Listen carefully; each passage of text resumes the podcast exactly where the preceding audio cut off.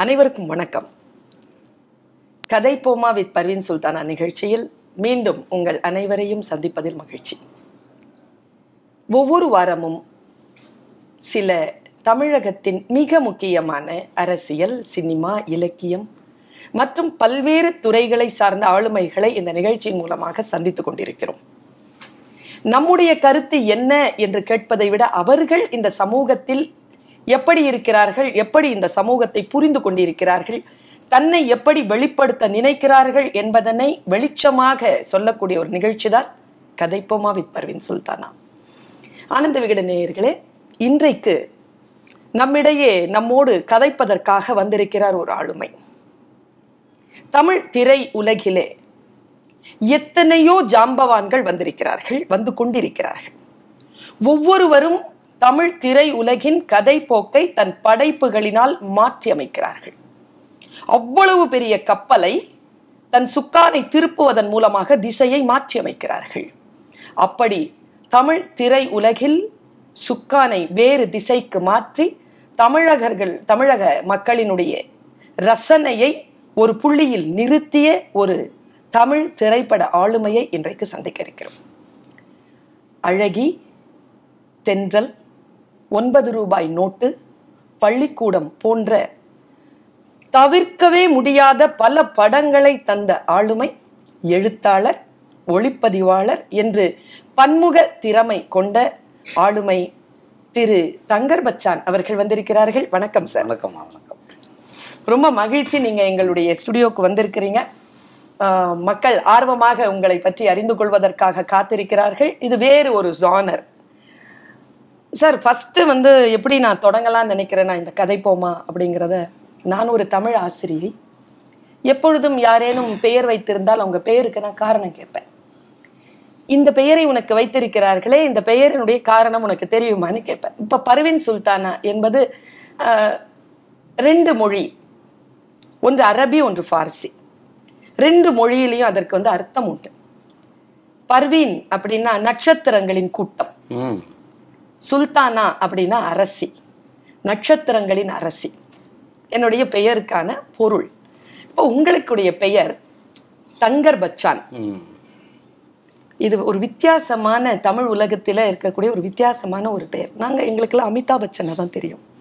தங்கர் பச்சான் அப்படிங்கிற பெயர் எப்படி சூட்டிக் கொண்டீர்களா அல்லது உங்களுக்கு வைத்த இயற்பெயரா இந்த பெயர்ல இருந்து தொடங்கலாம் சார். சூட்டி கொண்டது தான் அது. இயற்பெயர் தங்கராசு. தங்கராசு. இது வந்து முப்பத்தி எட்டு ஆண்டுகள். முப்பத்தெட்டு ஆண்டுகளாக இந்த பேருக்கு காரணம் சொல்லிக்கிட்டே இருக்கேன். ஓகே. இந்த தங்கர் பச்சான்ங்கிற பெயர் வந்து உலகத்தில் வேற யாருக்கும் இருக்காது. ஒரு பேராக தான் இருக்கும். கண்டிப்பா. சார் உறுதியாக சொல்லுவாங்க. ஓகே. இது புதுமை வேணுங்கிறதுக்காக சூட்டின பேர் இல்லை. தங்கர்னு தான் எனக்கு தெரியும் என்னுடைய வகுப்புலேயே அது சும்மா அந்த பேர் ஆசிரியர் அழைக்கும்போது தான் அப்படி வருமே தவிர மற்றபடி தங்கர்னா தான் தெரியும். அப்புறம் அப்பாவுடைய பேர் பச்சான். பச்சான் அப்பா பேர். எங்களுடைய குலதெய்வம் வந்து பச்சைவாழி அம்மன். எங்கள் அத்தை பேர் பச்சையம்மாள்.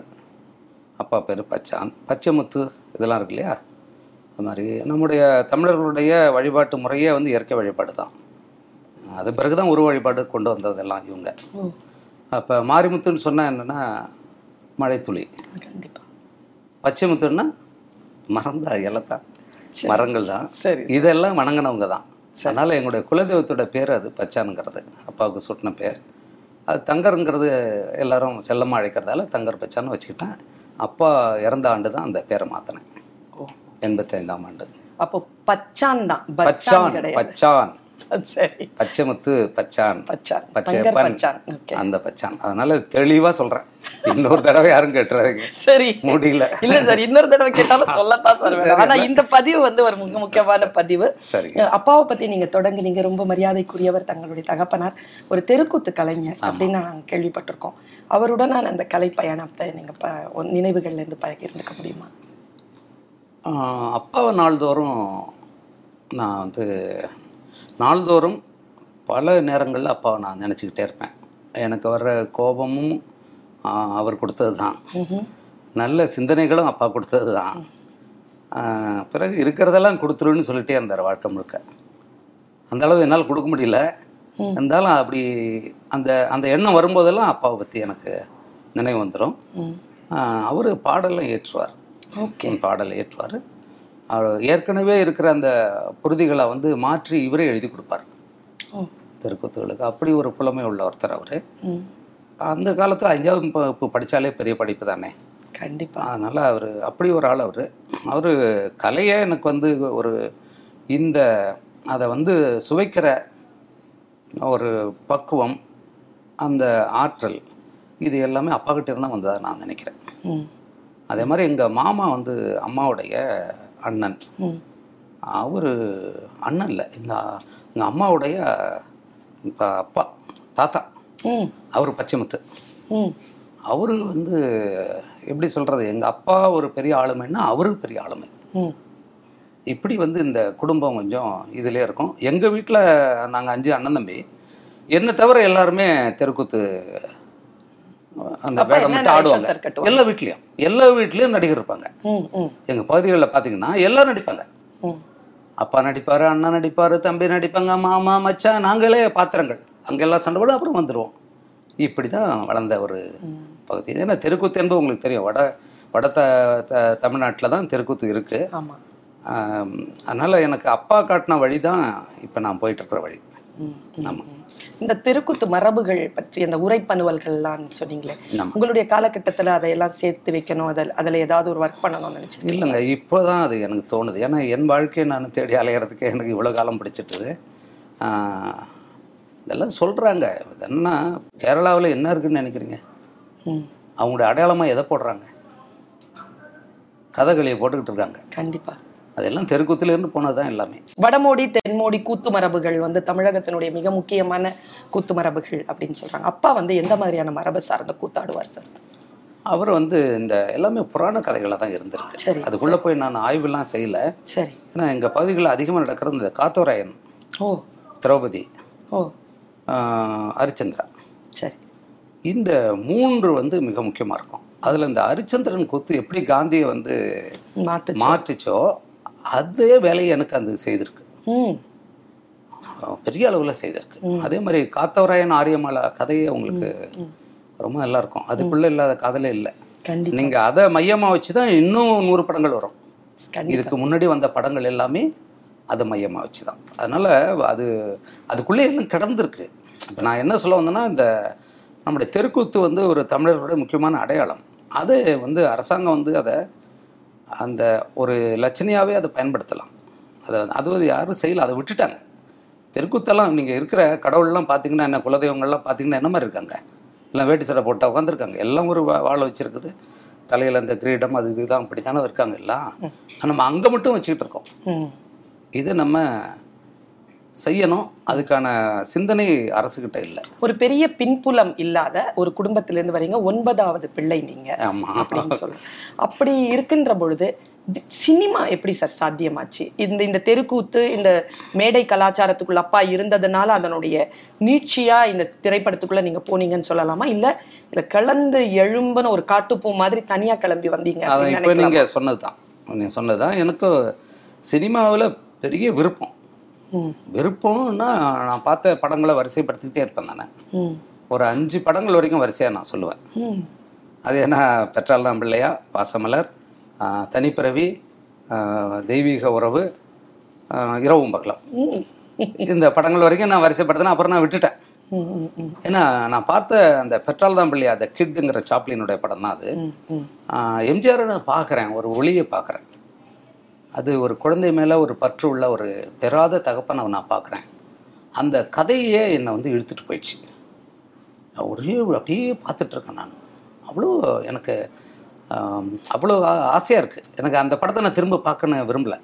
இந்த பார்த்த படங்கள் எல்லாம் இப்போ பிடிக்காம போயிடுச்சுன்னா அது நல்லா இருக்காது.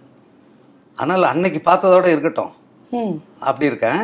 அந்த சினிமா வந்து எனக்குள்ள அதிகமாக தமிழ்நாட்டில் என்னுடைய வயசில் அந்த அதிக சினிமா பார்த்தது நானாக இருந்திருப்பேன். ஒரு இருபது வயசுக்குள்ளே இருந்த அந்த சிறுவர்களில். அதிக சினிமா பார்த்து நானா தான் பணம் எப்படி கிடைக்கும் உங்களுக்கு? ஐயோ அது அதுதானே பெரிய கதை. அது எப்படி பாப்பீங்க சினிமா? அதெல்லாம் திருடிட்டு போறதா? திருட்டு திருட்டு திருட்டு. அது இப்ப நினைச்சாலே அதுல எனக்கு முப்பது பைசாங்க டிக்கெட்டு இருபத்தெட்டு பைசா இருந்தது. முத முத நான் கொடுத்தது முப்பது பைசா டிக்கெட்டு எங்க ஊர்ல வந்து ரெண்டு கொட்டகை இருக்கும். சரி. ஒண்ணு வந்து ஓடைக்கு இந்த பக்கம் இருக்கிறது இந்தாண்ட கொட்டா நடுவரப்பட்டு. எங்க ஊரு? பத்திரக்கோட்டை. பத்திரக்கோட்டையிலிருந்து ஒரு ரெண்டு கிலோமீட்டர் ரெண்டரை கிலோமீட்டர் நடுவரப்பட்டு. அது அந்த நடுவரப்பட்டையும் சீரன் பாளையம் சென்னப்ப நாயக்கன் பாளையம். இது சென்னப்ப நாயக்கன் பட்டினம் அது. அது சென்னப்ப நாயக்கன் பாளையம். சரிங்க. அது இடையில பிரிக்கிறது ஒரு ஓடை. எங்க ஊர்ல இருந்து புறப்பட்டு வர்ற அந்த தேவநதி கரை ஓடை பிரிக்கும் ரெண்டு ஊரையும். சரி. இப்ப இங்க ஒரு கொட்டா இருக்கும் அங்க ஒரு கொட்டா இருக்கும். இந்த ரெண்டு படத்தையும் போட்டு எங்களை போட்டு இருக்கிற காசெல்லாம் பிடிங்கிடுவாங்க எல்லாரும் திருடனா மாத்தினதே அந்த கொட்டை தான். என்னன்னா முதல்ல எனக்கு இதுல வழி பிறந்தது எங்கன்னா முன்னெல்லாம் அந்த பட்டின்னு அடைப்பாங்க. மாடுகளை வந்து வயல்ல வந்து இன்னொருத்தன் மாடு வந்து மேய்ஞ்சிட்டா அதை ஓட்டிட்டு போய் பட்டின்னு ஒன்று பொதுவாக இருக்கும். அரசு வந்து பாதுகாக்கும் அந்த மாடுகளை. அங்கே கொண்டு போய் விட்டுருவாங்க. அது வரைக்கும் அவங்க தீனி போட்டு வச்சிருப்பாங்க. சரி. அப்புறம் இதுக்கான தொகையெல்லாம் மாட்டுக்காரர்கிட்ட சேர்த்து அதுக்கு ஒரு தண்டம் வசூலிச்சு மறுபடியும் மாட்டை கொடுப்பாங்க. ஏன்னா மாட்டை வந்து கண்ட இடத்துல விடக்கூடாது. அரசு காடுகள் அப்போ இருந்துச்சு. அங்கே மட்டும் தான் மேய்க்கணும் அது புறம்போக்குன்னு சொல்கிறோம் இல்லையா? இப்படி இருந்தது. என்னன்னா ஏதாவது நாலு மாடு கிடச்சதுன்னா அதை ஓட்டிட்டு போயிடுறது. அதை ஓட்டிட்டு அது ரெண்டரை கிலோமீட்டருங்க. அது சில மாடு எல்லாம் காசு கலெக்ட் பண்ணீங்கிறதுக்கான ஒரு வழி. மாடு முட்ட ஆரம்பிக்கும். அங்க நண்பர்கள் நான் நிறைய சொல்லியிருக்கேன். இந்த கட்டையன் காக்காயன் தெய்வமூர்த்தி ராஜேந்திரன் நாங்கெல்லாம் நண்பர்கள். சரிங்க. இவனுங்கெல்லாம் ஆளுக்கு நாலஞ்சு மாட்டை இங்கே தான் அடிச்சு ஓட்டி வந்துருவான். சரி. அதை அந்த தெரு வழியா வந்தா தானே தெரிஞ்சிரும். சரி. அதனால வயல் வழி பெரிய வேலைங்க. அப்ப என்ன செருப்பு அங்க இருக்கும்? எத்தனை முள்ளு எத்தனை காயங்கள்?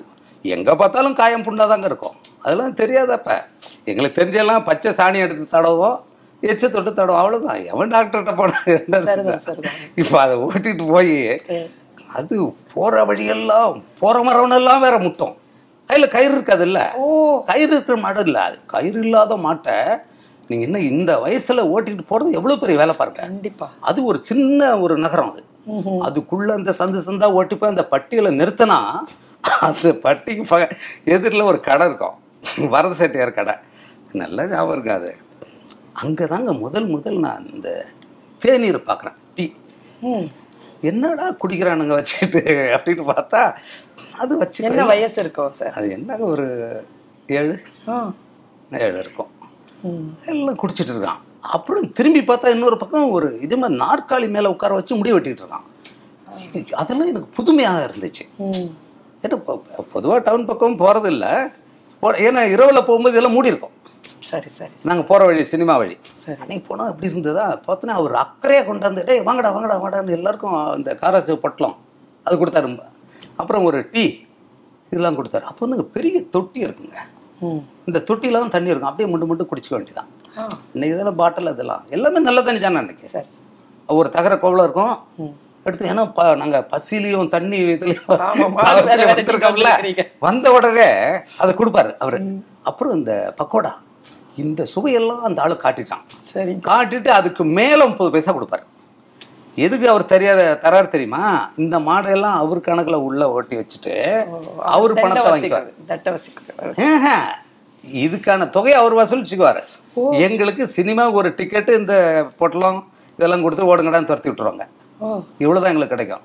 அப்புறம் அந்த மாட்டு முதலாளிகிட்ட இருந்து கொஞ்சம் வாங்கிடுவார் புரியுதுங்களா ஓகே. இது ஒரு பக்கம். அப்புறம் பக்கத்து முந்திரி தோப்புகளில் திருடுறது தான் அது எங்க பெரியப்பா பெரியப்பா தோப்புலயே திரு கடைசி வரைக்கும் மாட்டலங்க. நல்லவனாவே வந்தாச்சு. நல்லவனா வந்தாச்சு. இப்ப தெரிஞ்சிருக்கும் சார். ஒரு நாள் எங்க பெரியப்பா கிட்ட மாட்டா அப்பவும் போய் சொல்லிட்டு வந்தாச்சு. ஆனா அவங்க நம்பல. இல்லடா இவ்வளவு காலம் நீ ஏடா திட்டிட்ட? ஏடா இதை கேட்டிருந்தா நானே கொடுத்துருப்பேனடா. அப்படின்னு சொல்லிச்சு. அந்த சினிமா பார்த்த அனுபவம் தான் இல்லையா? மாங்காயெல்லாம் பறிச்சு கொண்டு போய் அங்க ஒரு இருப்பார். கணபதி மல்லையார் அவருக்கு ரொம்ப மாங்காய் இதெல்லாம் பிடிக்கும். அதெல்லாம் என்ன அருமையான. எல்லாம் சினிமாக்காகத்தான். எல்லாம் சினிமாவுக்கு தான் வேற எதுவுமே கிடையாதுங்க. சரி. ஒரு மூட்டை மாங்காய் பறிச்சுட்டு போவாங்க அது பக்கத்துல ஒரு வீடு. படுபாவிங்க வெறும் முப்பது பைசா தாங்க கொடுப்பானுங்க. ஒரு மூட்டை மாங்காய்க்கு ஆமாங்க ஒரு சினிமா வேட்டியில வேட்டியில போட்டு கட்டி தூக்கி அது ரொம்ப கஷ்டமா இருக்குங்க. போ அவ்வளவுதான். அதுக்கு மேல கிடையாது. இந்த முப்பது பைசா வச்சுக்கிட்டு என் கூட வராம பாருங்க கட்டையும் காக்காயும் ரெண்டு பேரும் அழகி படத்துல வருவானுங்களே. அந்த பாத்திரங்கள். அவனுக்கு ரெண்டு பேரும் என்ன செய்வாங்கன்னா ஒரு நாளும் காசு கொடுத்து டிக்கெட் எடுத்ததே இல்லை. நேராக போவானுங்க முப்பது பைசாவுக்கு நல்ல ஒரு ஆறு பரோட்டா கொடுப்பான். ஆமாம் அதனால் அந்த சால்னான்னு ஒன்று கொடுத்து அதை பார்த்தாலே அப்படி இருக்கும். சரிங்க. போட்டு அடிச்சு கொத்து அடிச்சு கொடுத்து அங்க நல்லா சாப்பிட்ருவானுங்க ஆ. நான் வந்து அதை காசு வச்சுட்டு நேர்மையாக போய் டிக்கெட் எடுத்துருவோம். எனக்கு முன்னாடி உள்ள நிற்பானுங்க எப்படி? என்னன்னா அந்த எல்லாமே இந்த மூங்கில் படல் வேலி தாங்க உள்ள போயிடுறது அப்படி. இல்ல, வேலிக்கு கீழே போறது ஒண்ணு இருக்கு. தோண்டிட்டேன் இன்னொன்று புளிய மரம் இருக்கு. புளிய மரம். புளிய மரத்து செம்பு இருக்குல்லங்க கிளை. அது நீங்க ஒரு கிளை தொட்டா அந்த எம்ஜிஆர் இந்த மருமி வகையில் வர்ற மாதிரி இதுல மதுரை உரையில் வர்ற அப்படி கொண்டு வந்து கீழே விட்டுட்டு போயிடும். ஓகே அதுல ஏறி ஒரு தாவு தாவனாங்கன்னா மொத்தம் அவங்க குதிச்சு லேண்ட் ஆயிடுவாங்க. ஆமா வந்து விரட்டிட்டு வரோம் வந்து அந்த கூட்டத்துல எங்க கண்டுபிடிக்கிறது? முக்காடு போட்டு உட்காந்துருவானுங்க நல்ல வாழ்க்கை எப்படி சொல்றீங்க சார்? அவர் அப்படியே ஒரு சித்திரமா முன்னால படம் அடுத்த படத்துல இதெல்லாம் இருக்கு. இருக்குது. சார் வந்து ஒரு நல்ல எழுத்தாளராகவும் இருந்திருக்கிறீங்க. எழுத்து எப்ப ஆரம்பிச்சீங்க? சினிமா எப்படி வந்ததோ அதே தாங்க எல்லாம் விபத்து தாங்க நான்லாம் வந்து ஆனந்த விடலில் வந்து நேர்காணல் பண்ணவங்கன்னு நினைச்சோமா நம்ம? ஒன்றும் இல்லை. நீங்கள் எதுவோ அதை பண்ணார் இது பண்ணாருன்னு சொல்கிறீங்க இந்த திட்டம்லாம் நமக்கு என்றைக்குமே கிடையாது. சரிங்க. அப்படி ஒன்றும் இல்லவே இல்லை. சரி. நானாக வேலை தேடி வந்தது தான் சினிமா பழப்பு. திரைப்படக் கல்லூரியில் படித்தோம் அது ஒளிப்பதிவு துறையில் படித்து வேலை கிடைக்கும்ட்டு வந்தோம். அது அப்போல்லாம் வந்து இந்த தூர்தர்ஷன் இருக்கும். இந்திய தொலைக்காட்சி தொடங்கின காலம். அதுக்கு வந்து ஒளிப்பதிவாளர்கள் இல்லை. சரிங்க. ஆனால் அரசாங்கம் வந்து எல்லா கருவிகளை வாங்கி போட்டுடுச்சு. ஆனால் ஒளிப்பதிவாளர்கள் யாருமே இல்லை. அப்போ இந்த திரைப்படக் கல்லூரியிலேருந்து இருக்கிற மாணவர்கள் எப்போ இவங்க படித்து முடிப்பாங்கன்னு காத்துக்கிட்டு இருப்பாங்க. ஆணை உடனே கிடைச்சோம். அது எங்கள் நடுவண் அரசு வேலை. எப்படி இருக்கும்? இதுக்காக தான் உள்ளே போனது. போன உடனே விவரம்லாம் தெரிஞ்சு வந்தாச்சு. அது வேற. அதே மாதிரி இந்த எழுத்து வந்து எனக்கு வந்தது வந்து எழுத்தெல்லாம் நான் படிச்சதெல்லாம் இல்லைங்க. எழுத்தெல்லாம் என்ன படிச்சிருக்கீங்க? நான் வந்துங்க பிஏ வரலாறு. எனக்கு தொடர்பே இல்லாத ஒரு நினைப்பாங்க எல்லாரும். ஆனால் எனக்கு அது ரொம்ப பிடிச்ச படி எங்க படிச்சீங்க? கந்தசாமி நாயுடு கல்லூரி. ம். முடிச்சுட்டு பிறகு இங்கே வந்தேன். இது அஹ், திரைப்படக் கல்லூரி. திரைப்படக் கல்லூரி ஒளிப்பதிவு. ஒளிப்பதிவு ஒரு முக்கியமான வேலையை எனக்கு செய்தது. அங்கே போன பிறகு தான் இது எல்லாமே எனக்கு கைக்கு வந்தது. இன்னைக்கு எழுத்து எழுதுனீங்களா? இல்ல இல்லை எனக்கு வந்து ஒளிப்பதிவு தான் முதல்ல உள்ளே போனேன். சரி. உள்ள போன இடத்துல கிடைச்சது தான் எழுத்து ஏன்னா எழுத்துங்கிறது எனக்கு தெரியாது. ஏன்னா நம்மளாம் வந்துங்க முப்பத்தி ஆறு மதிப்பெண் நான். க கணிதத்தில். அந்த ரெண்டு மதிப்பெண் யாராவது குறைச்சி போட்டிருந்தாங்கன்னா சங்கர்பச்சானே இல்லை. ஏன்னா இப்படி தான் நம்மளுடைய கல்வி திட்டம் இருக்குது நம்ம காணாம போயிருக்கேன் இல்லையா? சார். எனக்கு அது அது எப்படி படித்து அந்த மதிப்பெண் வாங்குறதே பெரிய துயரமாக இருந்துச்சு. இப்படி ஒரு ஆள் வந்து நம்ம எழுத்தாளனா மாறணுங்கிறது வந்து ஒரு ஆளை நீங்கள் எழுத்தாளனால மாற்ற முடியாது. கண்டிப்பா. அது எப்படி மாற்ற முடியும்? நீங்கள் இந்த கல்லூரியில் படித்தா நீங்கள் எழுத்தாளனா மாறலாம். இந்த பல்கலைக்கழகத்தில் போனால் மாறலாம்னு இருக்கா என்ன? கிடையாது சார். அது இல்லை. நீங்கள் அதை முழுக்க நம்முடைய வாழ்க்கையை பின்னோக்கி பார்க்குறோம் மக்கள்கிட்ட அவங்ககிட்ட எடுத்துக்கிறோம். நம்முடைய அனுபவத்தை எடுக்கிறோம். பிறகு நமக்கு ஒரு உந்துதல் தோணி கவிதையில இருந்து தொடங்குனீங்களா? இல்ல எனக்கு எனக்கு? கவிதையே தெரியாதுங்க. சரி. கவிதையை படித்து அதை வந்து உணரவும் முடியாது. அதை சுவைக்கவும் தெரியாது எனக்கு. எனக்கு உரைநடை இலக்கியம் தான். எனக்கு வந்து கீராவுடைய எழுத்து தான் எனக்கு என்னை உள்ள இழுத்தது. இதை நான் பல முறை சொல்லியிருக்கேன். இருந்தாலும் அதை இந்த கதைப்பம்மன் யார் பேர் வச்சது முதல்ல? நல்லா இருக்குது நீங்களா வச்சுங்க.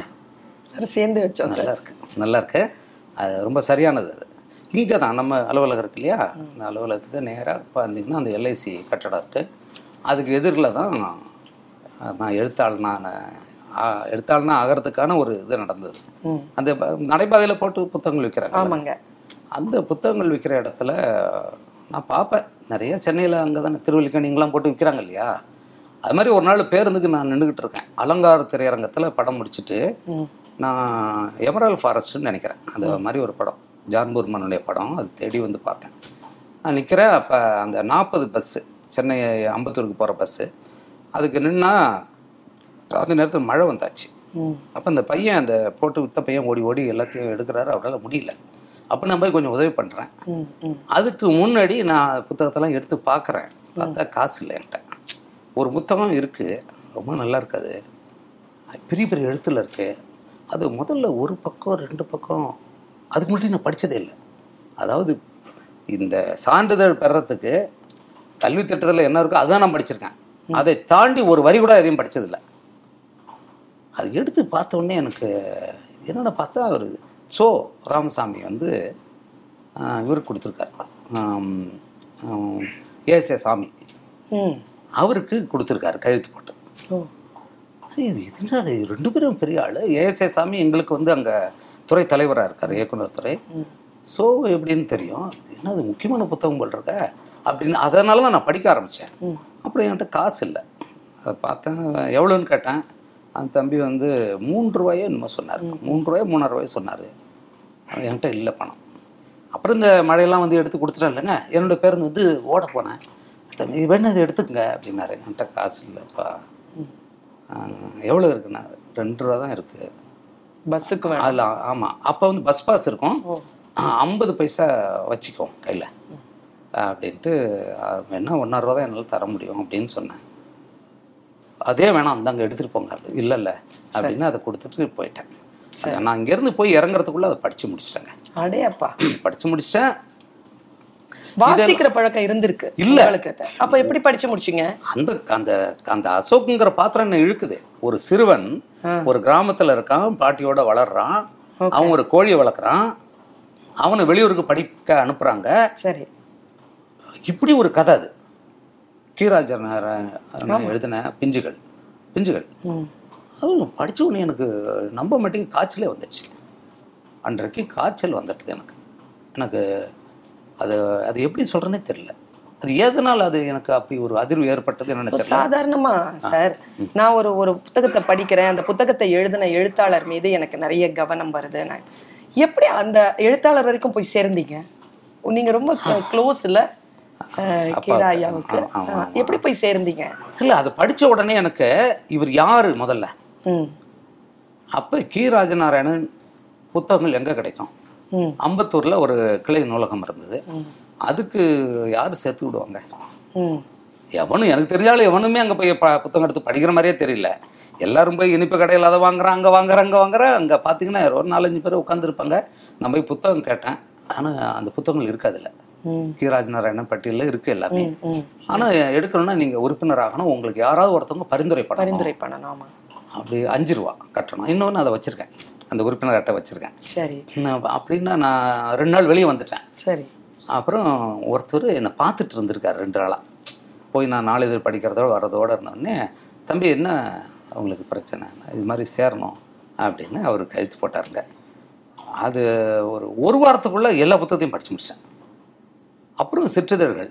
அப்போ தான் அந்த க கனையாழி காலச்சொல்லாம் இப்போ வரல. இது மாதிரி சிற்றிதழ்கள் வரும்.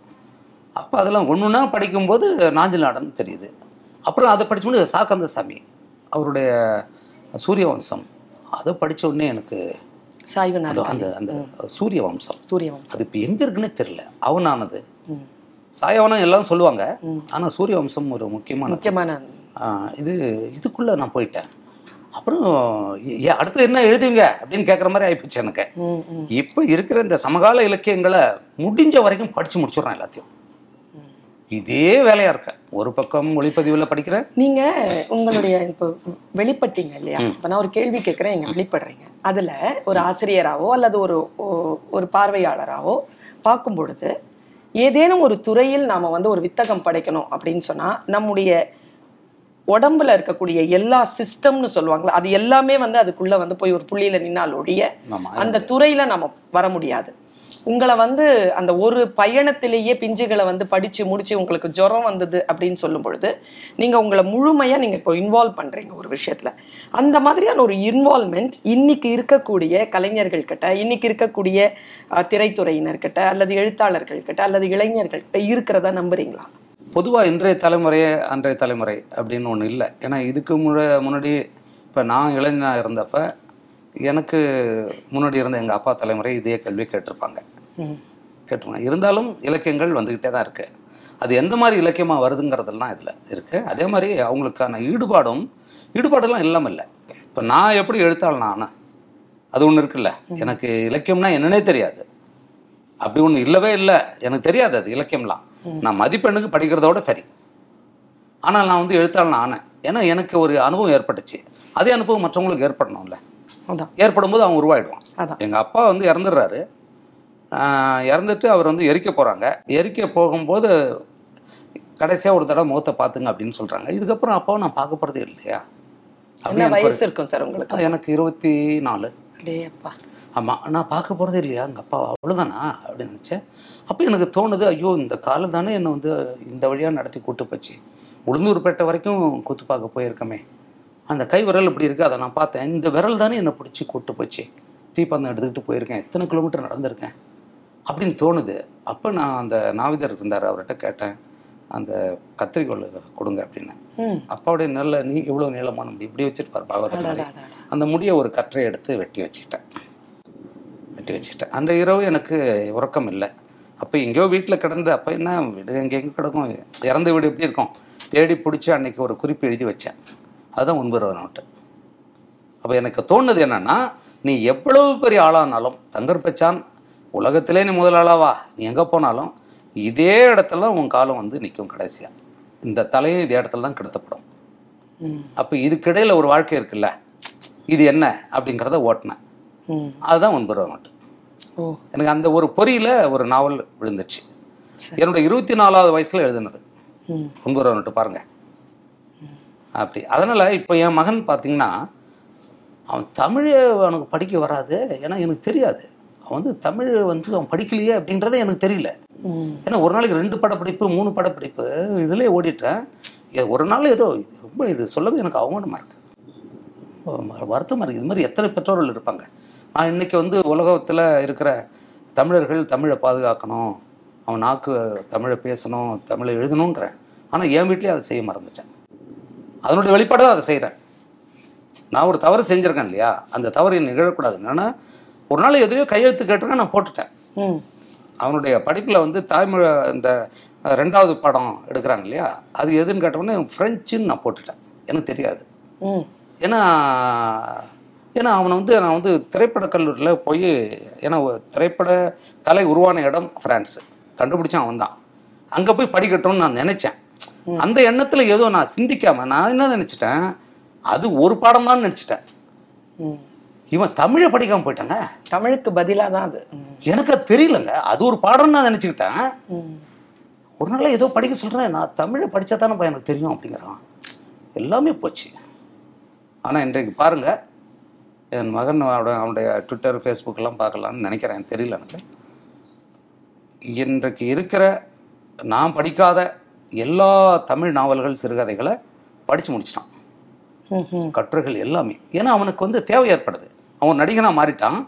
நடிப்புங்கிறது சும்மா நடிக்கிறது இல்லை. நம்முடைய மக்களுடைய வாழ்க்கை எடுக்கிறது அது இலக்கியத்தில் தான் இருக்குது இப்போ எனக்கு ஒரு கேள்வி. அப்ப அவனுக்கு ஒரு தேவை வந்துச்சுல்ல? சரி. அப்ப அவன் எடுத்துக்கிட்டான். இப்போ எனக்கு ஒரு கேள்வி வருது. உங்களுடைய பதில் மூலமா உங்க மகன் பற்றி ஒரு கேள்வி வருது.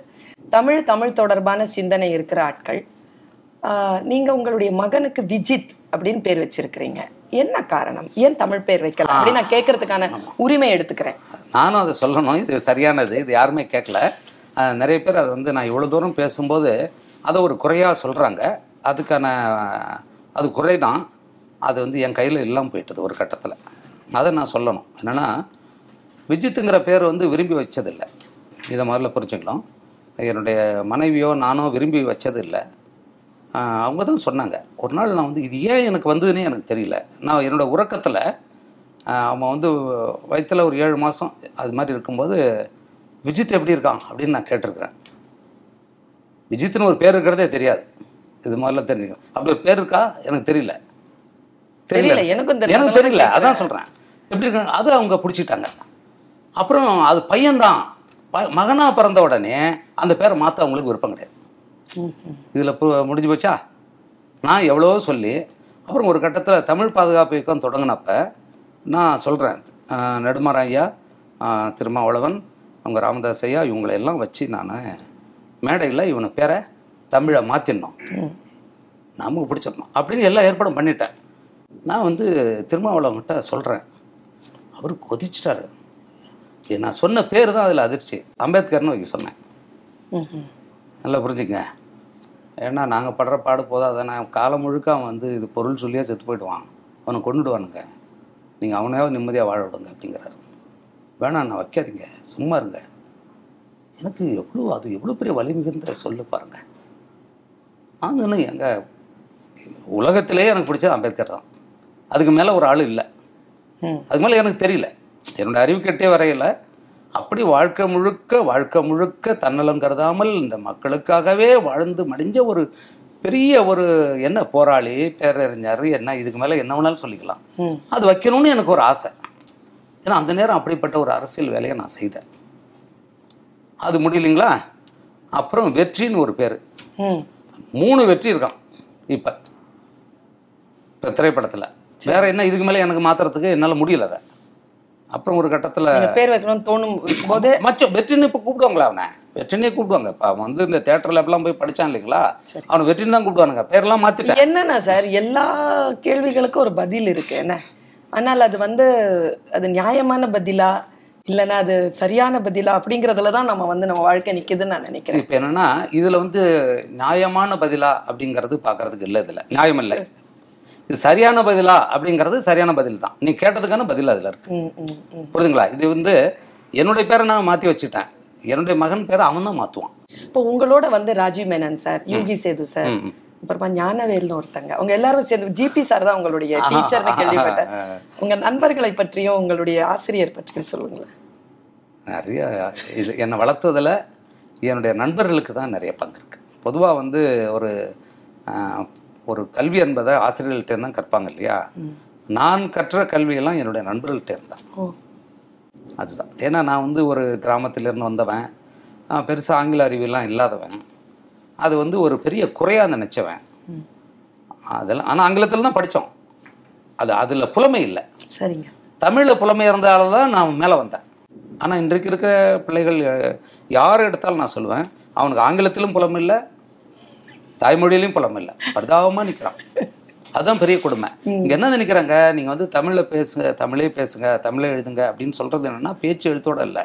அவன் தமிழே சிந்திப்பான் அவனுக்குள்ள ஆற்றல் வரும் அவன் மேலே அடுத்தடுத்த கட்டத்துக்கு போக முடியும் ஆசிரியர்கள் உங்களுக்கு நல்ல பாடம் சொல்லி கொடுத்துருக்காங்களா? அதுதான். அதான் எனக்கு வந்த ஆசிரியர்கள் இதையெல்லாம் சொல்லி கொடுத்தவங்க. எனக்கு எப்படின்னா ஒரு பெரிய அளவில் அவங்கள என்ன கொண்டு போய் நிறுத்தாட்டாலும் என்னோட சிந்தனைக்கு தடை போட்டதில்ல அவங்க. அடடா. அது ஒரு பெருசுங்க. எப்பயுமே ஆசிரியர்கள்ட்ட ஒரு பெரிய சிக்கல் இருக்கு. நமக்கு மேலே இவன் என்ன சிந்திக்கிறானேன்னு அடிச்சு உட்கார வைப்பாங்க. அது எனக்கு ஏற்பட்டிருக்கு. ஜிபி சார் அப்படி பண்ணல இல்ல இல்ல இல்ல. ஜிபி வந்து ஒரு நண்பராக தான் இருந்தார். அவர்கிட்ட நான் வேலை பார்த்துருக்கேன். நான் வந்து திரைப்படக் கல்லூரி போகும்போது அவர் வந்து சேர்றாரு. சரி.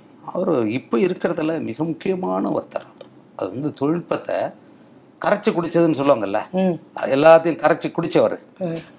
நீங்கள் இதுக்கப்புறம் எத்தனை கண்டுபிடிப்பு வந்தாலும் அவர்கிட்ட போய் கேட்கலாம். அடடா. அது அன்றன்றைக்கு அதை என்னென்ன தொழில்நுட்ப வளர்ச்சியோ அதை முழுக்க அது மாதிரி ஒரு ஆளை நீங்கள் பார்க்க முடியாது. அவர்கிட்ட தான் அந்த லைட்டிங் சென்ஸ் எல்லாம் நான் கற்றுக்கிட்டேன் உங்களுடைய பாரதி படத்துல உங்களுடைய வேலை வந்து ரொம்ப அபாரமான வேலை. ம். ஞானராஜசேகரன் சாரோட நீங்க ஒர்க் பண்ணிருக்கீங்க. ஆமாம் மூணு படம் அந்த அனுபவம் சொல்லுங்க. ஐயோ அது ஒரு பெரிய அவர் ஒரு உயர்ந்த மனிதர். மிக உயர்ந்த மனிதர் உயர்ந்த சிந்தனையாளர். நிறைய எனக்கு வந்து அந்த ஒரு விடுதலை உணர்வு கொடுத்தவர். உங்களுடைய விருப்பத்துக்கு செய்யுங்க தங்கர். இதுதான் ஸ்கிரிப்ட் சொல்லிடுவார். சொல்லிடுவார். அது முழுக்க கேமரா அசைவிலிருந்து அப்புறம் நடிகர்களுடைய அது எல்லா வேலையும் நம்ம செய்துட்டு பண்ணும்போது அது அதில் திருத்தம் இருந்தால் சொல்லுவார். திருத்தம் இல்லைன்னா இது நல்லா இருக்க. இது யார்கிட்டயுமே இந்த குணம் இல்லை. என்னன்னா இவங்களும் சொல்ல மாட்டாங்க. சரிதான். நம்மளையும் எடுக்க விட மாட்டாங்க. சரிதான். அதனால அவரு ஒரு பெரிய ஆளுங்க. அந்த அனுபவம் தான் எனக்கு வந்து இன்னும் கூட அவரோட நிறைய வேலை செய்யணும்னு இருக்கேன். அவரை வச்சு நான் சாதிக்க வேண்டியது நிறைய இருக்கு. எல்லாம் பாரதி பாரதின்னு நம்மளால முடிஞ்சது சில தாங்க வைக்க முடிஞ்சது. அவர் தானே படம் பண்ண அதான் அவர் தானே படம் செஞ்சாரு. அந்த படம் சரியில்லை இந்த படம் சரியில்லைங்கிறானுங்க. பாரதி பத்தி நூறு படம் எடுக்கலாமே. எனக்கு முதல்ல சாயாஜி ஷிண்டேய வந்து கொண்டு வந்ததே ஒரு நகர்வு இல்லையா? ஒரு சின் ஒரு ரசனையினுடைய யார் செய்ய முடியும்? யார் செய்ய முடியும்? அது அவரால் தான் செய்ய முடியும். மோகமுல்லா எவ்வளவு பாருங்க எவ்வளவு முக்கியமானது. இன்னைக்கு எடுக்கலாம். நீங்க வந்து எழுத்தாளர் அதுக்கப்புறமா ஒளிப்பதிவாளர் அதுலயும் நல்ல ஆழமா ஏதோ ஒரு புள்ளியை வச்சு நகர்ந்துகிட்டே இருந்திருக்கிறீங்க. திடீர்னு ஒரு ஷிஃப்டிங் வந்து இயக்குனரா மாறுறீங்க. ஏன் மாறுனீங்க? ஒளிப்பதிவாளர்ல நீங்க வந்து வித்த காட்டிட்டு இருக்கிறீங்க. எங்க இந்த துறையிலேயே வந்து மிக முக்கியமான ஒரு புள்ளி தங்கர் பச்சான்னாலே அது வந்து ஒரு ஸ்டார் லெவல்ல நீங்க வந்துட்டு இருக்கீங்க ஏன் அந்த துறையை விட்டுட்டு இங்க வந்தீங்க? அது பொறுமை இல்லைன்னா சொல்லலை. தவிர அது வந்து எனக்கு ஒரு கட்டத்தில் வந்து வெறுத்து போச்சு. என்னன்னா நிறைய புதிய இயக்குநர்கள்ட்ட நான் வேலை பார்த்தேன். ஒரு மு- முப்பதுக்கு மேலே கணக்கு வச்சுருக்கேன். அதுக்கப்புறம் எனக்கு முடியல. அவ்வளவு பேர்கள் புதிய ஆட்கள் வந்து நான் தான் இயக்குனர்களை தேர்வு பண்ணுவேன் எப்போவுமே. நான் தான் தேர்வு பண்ணேன் இவங்களோட படம் பண்ணலாமா வேணாமா? நான் தான் தயாரிப்பாளரை தேர்வு பண்ணுவேன். அவ்வளோ படங்கள் எனக்காக காத்துக்கிட்டு இருக்கோம். ஒரு கட்டத்தில் எனக்கு தோணுச்சு இது இதுக்கு மேலேயும் இதை பிடிச்சிக்கிட்டு தொங்கிட்டு இருந்தோம்னா இது சரி வராது அப்படின்னு ஒரு நாள் என் மனைவிட்ட சொன்னேன். டெக்னீஷியன்ல இருந்து கிரியேட்டருக்கு ஆமாம் என் மனைவிட்ட சொன்னேன். அம்மா எல்லாத்தையும் நம்ம தான் செய்ய வேண்டியிருக்கு செஞ்சாலும் கடைசியாக ஒன்றும் அதுக்கான ஒரு பெரிய ஒரு அங்கீகாரம் வரமாட்டேங்குது. ஒரு காட்சி ரெண்டு காட்சி தான் நான் நினச்ச மாதிரி எடுக்க முடியுது. பிறகு மாற்றிடுறாங்க. இது எனக்கு சும்மா போய் ஒரு கூலி வேலை செய்ய முடியல. நான் ஒரு முறை கூட என்னுடைய நேர்காணல் சொல்லியிருக்கேன். அது பெரிய பெரிய ஒரு சர்ச்சை ஆச்சு என்னன்னா அந்த ஒளிப்பதிவாளர்கள் ஜீன்ஸ் போட்ட கூலிகள் அப்படின்னா அது அவன் வேற ஒன்றும் அங்கே செய்ய முடியாது. ஒளிப்பதிவாளர்கள் அப்படி தான் நடத்துகிறாங்க நீ சொல்கிறதே செய். அந்த அளவில் தான் அங்கே இருக்குது. நீங்களும் அப்படிதான் நான் நடத்துறீங்க? அப்படி தான் இரு இல்லை அப்படி தான் இருந்தது. அப்படி தான் இருந்துச்சு. நான் கொஞ்சம் அதை எடுத்து நான் வேறு வேறு கட்டத்துக்கு போனேன். ஒரு கட்டத்துக்கு மேலே அதை என்னால் செய்ய முடியல. அப்போ நான் வந்து என் மனைவி சொன்னாங்க நீங்கள் விட்டுடுங்க.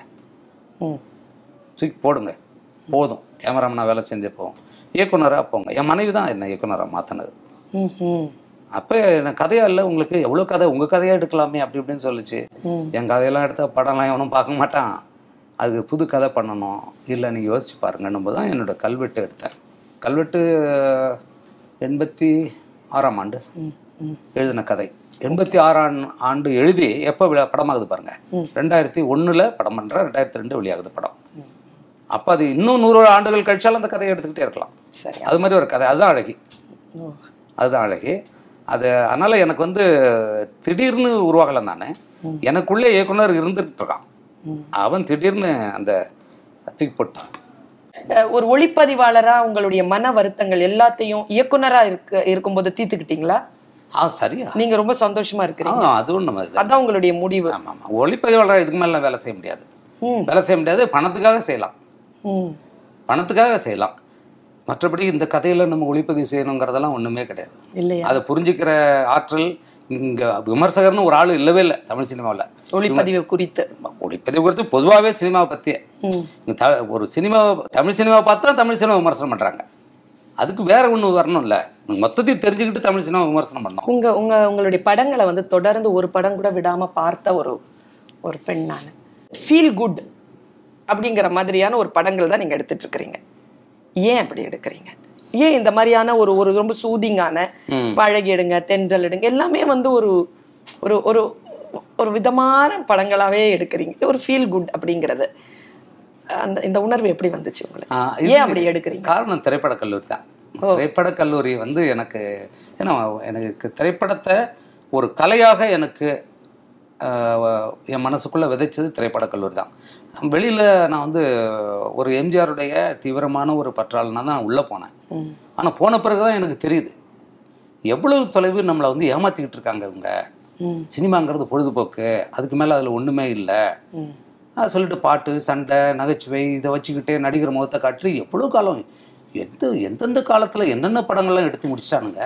நம்ம இன்னும் இன்னமும் இங்கேயே கடந்துருக்கு பாருங்க இன்னமும் இந்த பேய் படத்தை எடுத்துகிட்டு உட்காந்துட்டு இருக்கோம் எவ்வளவோ கொடுமையிலையும் கொடுமை. ஆனால் ஆயிரத்தி தொள்ளாயிரத்தி நாற்பத்தி ஆறு நாற்பத்தி ஏழு நாற்பத்தி எட்டில் எடுக்கப்பட்ட படங்களை இன்னும் நம்மளால் தொட முடியல. உலக அளவில் சத்யஜித் ராயே பதர் பாஞ்சலி அப்போ தானே எடுத்திருக்காரு. இப்போ நீங்கள் அதை அதை பார்க்கும்போது நான் எடுத்த சினிமாவில் ஒன்றுமே இல்லை. எதுவுமே இல்லை. அதில் இருக்கிற அந்த அப்புவோ அந்த அக்கா பேர் என்ன? ஆ, துர்கா. துர்கா. இதை இதெல்லாம் எப்படி அவர் படைச்சார்? அவர் வந்து அந்த ஃபிலிம் எஜுகேஷன் அது தெரிஞ்சுக்கிட்டார். அவர் ரஷ்யாவில் ஒரு திரைப்பட கல்லூரி இருக்குது அதுக்கான படிப்பு இதெல்லாம் தெரிஞ்சுக்கிட்டு தான் வர்றார் அதனால் இந்த படங்களுடைய ஊற்று கண் எங்கேருந்து திறக்குதுன்னா திரைப்பட கல்லூரி தான். ஏன்னா உலகத்தினுடைய திரைப்பட மேதைகளுடைய படைப்பை பார்த்த பிறகு தான் உங்களுக்கு உண்மையான சினிமா என்னன்னு தெரியும். அது இங்கே இல்லையே அந்த அனுபவமே இல்லையே. அது அனுபவமே இல்லாதவன் தானே இங்க படத்தை வந்து உட்காந்து விமர்சனம் பண்ணிக்கிட்டு இருக்கான். நீ எவன் எடுத்தாலும் அதே நீங்க பரிசாத்திர முயற்சியா இதை கொண்டு வரீங்க. அதாவது ஒரு புதுமையான முயற்சியா இந்த மொழியை கொண்டு வரீங்க. சரி. லைட்டிங்கை கொண்டு வரீங்க. கதையை கொண்டு வரீங்க. அது அப்படி கொண்டு வருவதற்கான உத்வேகம் வந்து உங்களுக்கு திரைப்பட கல்லூரியா வாழ்க்கையா? திரைப்படக் கல்லூரி தான் எனக்கு எல்லாத்தையுமே கொடுத்தது. ம். திரைப்படக் கல்லூரி வந்து அந்த மூன்று படங்கள் நான் சொல்லி ஆகணும். நான் திரைப்படக் கல்லூரி வந்து முதல் நாள் வகுப்புக்கு போகிறேன். போகும்போது ஒரு ஒரு அச்சம் இருக்கும் இல்லை ஏன்னா திரைப்படத்தை படிப்பாக படிக்க போகிறது தேட்டருக்கு போகக்கூடாதுன்னு அடித்தது வேற. ஒரு அரசாங்கமே ஒரு திரைப்படத்தை சொல்லி கொடுக்குது. இதெல்லாம் வேற இப்போ நம்ம ஒழுக்கமாக இருக்கணும் சரியாக இருக்கணும் என்னென்னமோன்னு பயந்துக்கிட்டு தான் போகிறோம் போடான்னா உள்ளே போய் பார்த்தா ஒரு திரையாக திரையரங்கு இருட்டாக இருக்குது படம் ஓடிக்கிட்டு இருக்கு. நான் நினச்சேன் வகுப்புன்னா என்ன வகுப்பு தான் நம்ம நாட கல்லூரி வகுப்பு மாதிரி இருக்குன்னு பார்த்தா திரையரங்கமே வகுப்பு தான். வகுப்பா படம் ஓடுது அப்போ தட்டு தடுமாறி இருட்டில் போய் பிடிச்சி உக்காந்து இடம் இல்லை. ஒரு எவனாவது ஒருத்தன் இருட்டில் பிடிச்சி கீழே அப்படி உட்கார வச்சா மறைக்கல. ஆமா. நல்லா உட்காந்தாச்சு கீழே தரையிலே உட்காந்துட்டேன் ஏன்னா நம்ம முத ஆண்டு போகும்போது தரையில் தானே உட்கார வைப்பான். அப்படி உட்கார வச்சுட்டாங்க. அப்போதாங்க நான் பார்க்குறேன் பதேர் பாஞ்சாலி தான் முதல்ல என் கண்ணில் ஓடுது. அதில் பார்த்தா அந்த மொழி எனக்கு புரியல. எதுவுமே புரியல ஆனால் கதைக்குள்ளே நான் இருக்கேன். அந்த அப்பு நான் தான். எல்லாமே என்னடா என்னுடைய கிராமம்? இது என்ன? ஏன் இந்த மாதிரி சினிமா இவனுக்கு எடுக்கல? அதில் பாட்டு இல்லை சண்டை இல்லை நகைச்சுவை ஒன்றுமே இல்லை. அது பெங்காலியில் போயிட்டு இருக்கு. அது முடிஞ்சது. முடிஞ்ச ஒரு ஒரு ஏழு எட்டு நிமிட இடைவெளியில் இன்னொரு படம். ஃபோர் ஹண்ட்ரட் ப்ளவுஸ் ஃப்ரான்ஸ் திருஃபோடைய படம் போடுறாங்க. அதுலேயும் அதே மாதிரி ஒரு பையன். படிப்பில் விருப்பமே இல்லாத ஒரு பையன். அவங்க அட பாவிங்களா என்னடா இதெல்லாம்? ஏன் இது மாதிரி படம் நம்ம ஊரில் வரல? என்னங்க? அப்புறம் இன்னொரு படம் வந்து என்ன படம்? ஐயோ முக்கியமான படமாச்சே. அந்த படம் அதே மாதிரி. மூணு படம் பார்த்துட்டாங்க ஒரே நாளில். அப்புறம் என்ன தோணும்? சரி நம்மளே சினிமான்னு சொல்லி எதையோ ஏமாற்றிக்கிட்டு பணம் பண்ணிக்கிட்டு இருக்கானுங்க. நம்ம இருக்க வேண்டிய இடம் இதாண்டான்னு முடிவாச்சு எனக்கு. அதனுடைய தேடல் தான் நான் இதெல்லாம் போட்டு அலசி ஆராயிறேன். இன்னொன்றுங்க நான் நினச்ச சினிமாவை எடுக்கவே முடியாது இது வரைக்கும் எடுக்கல.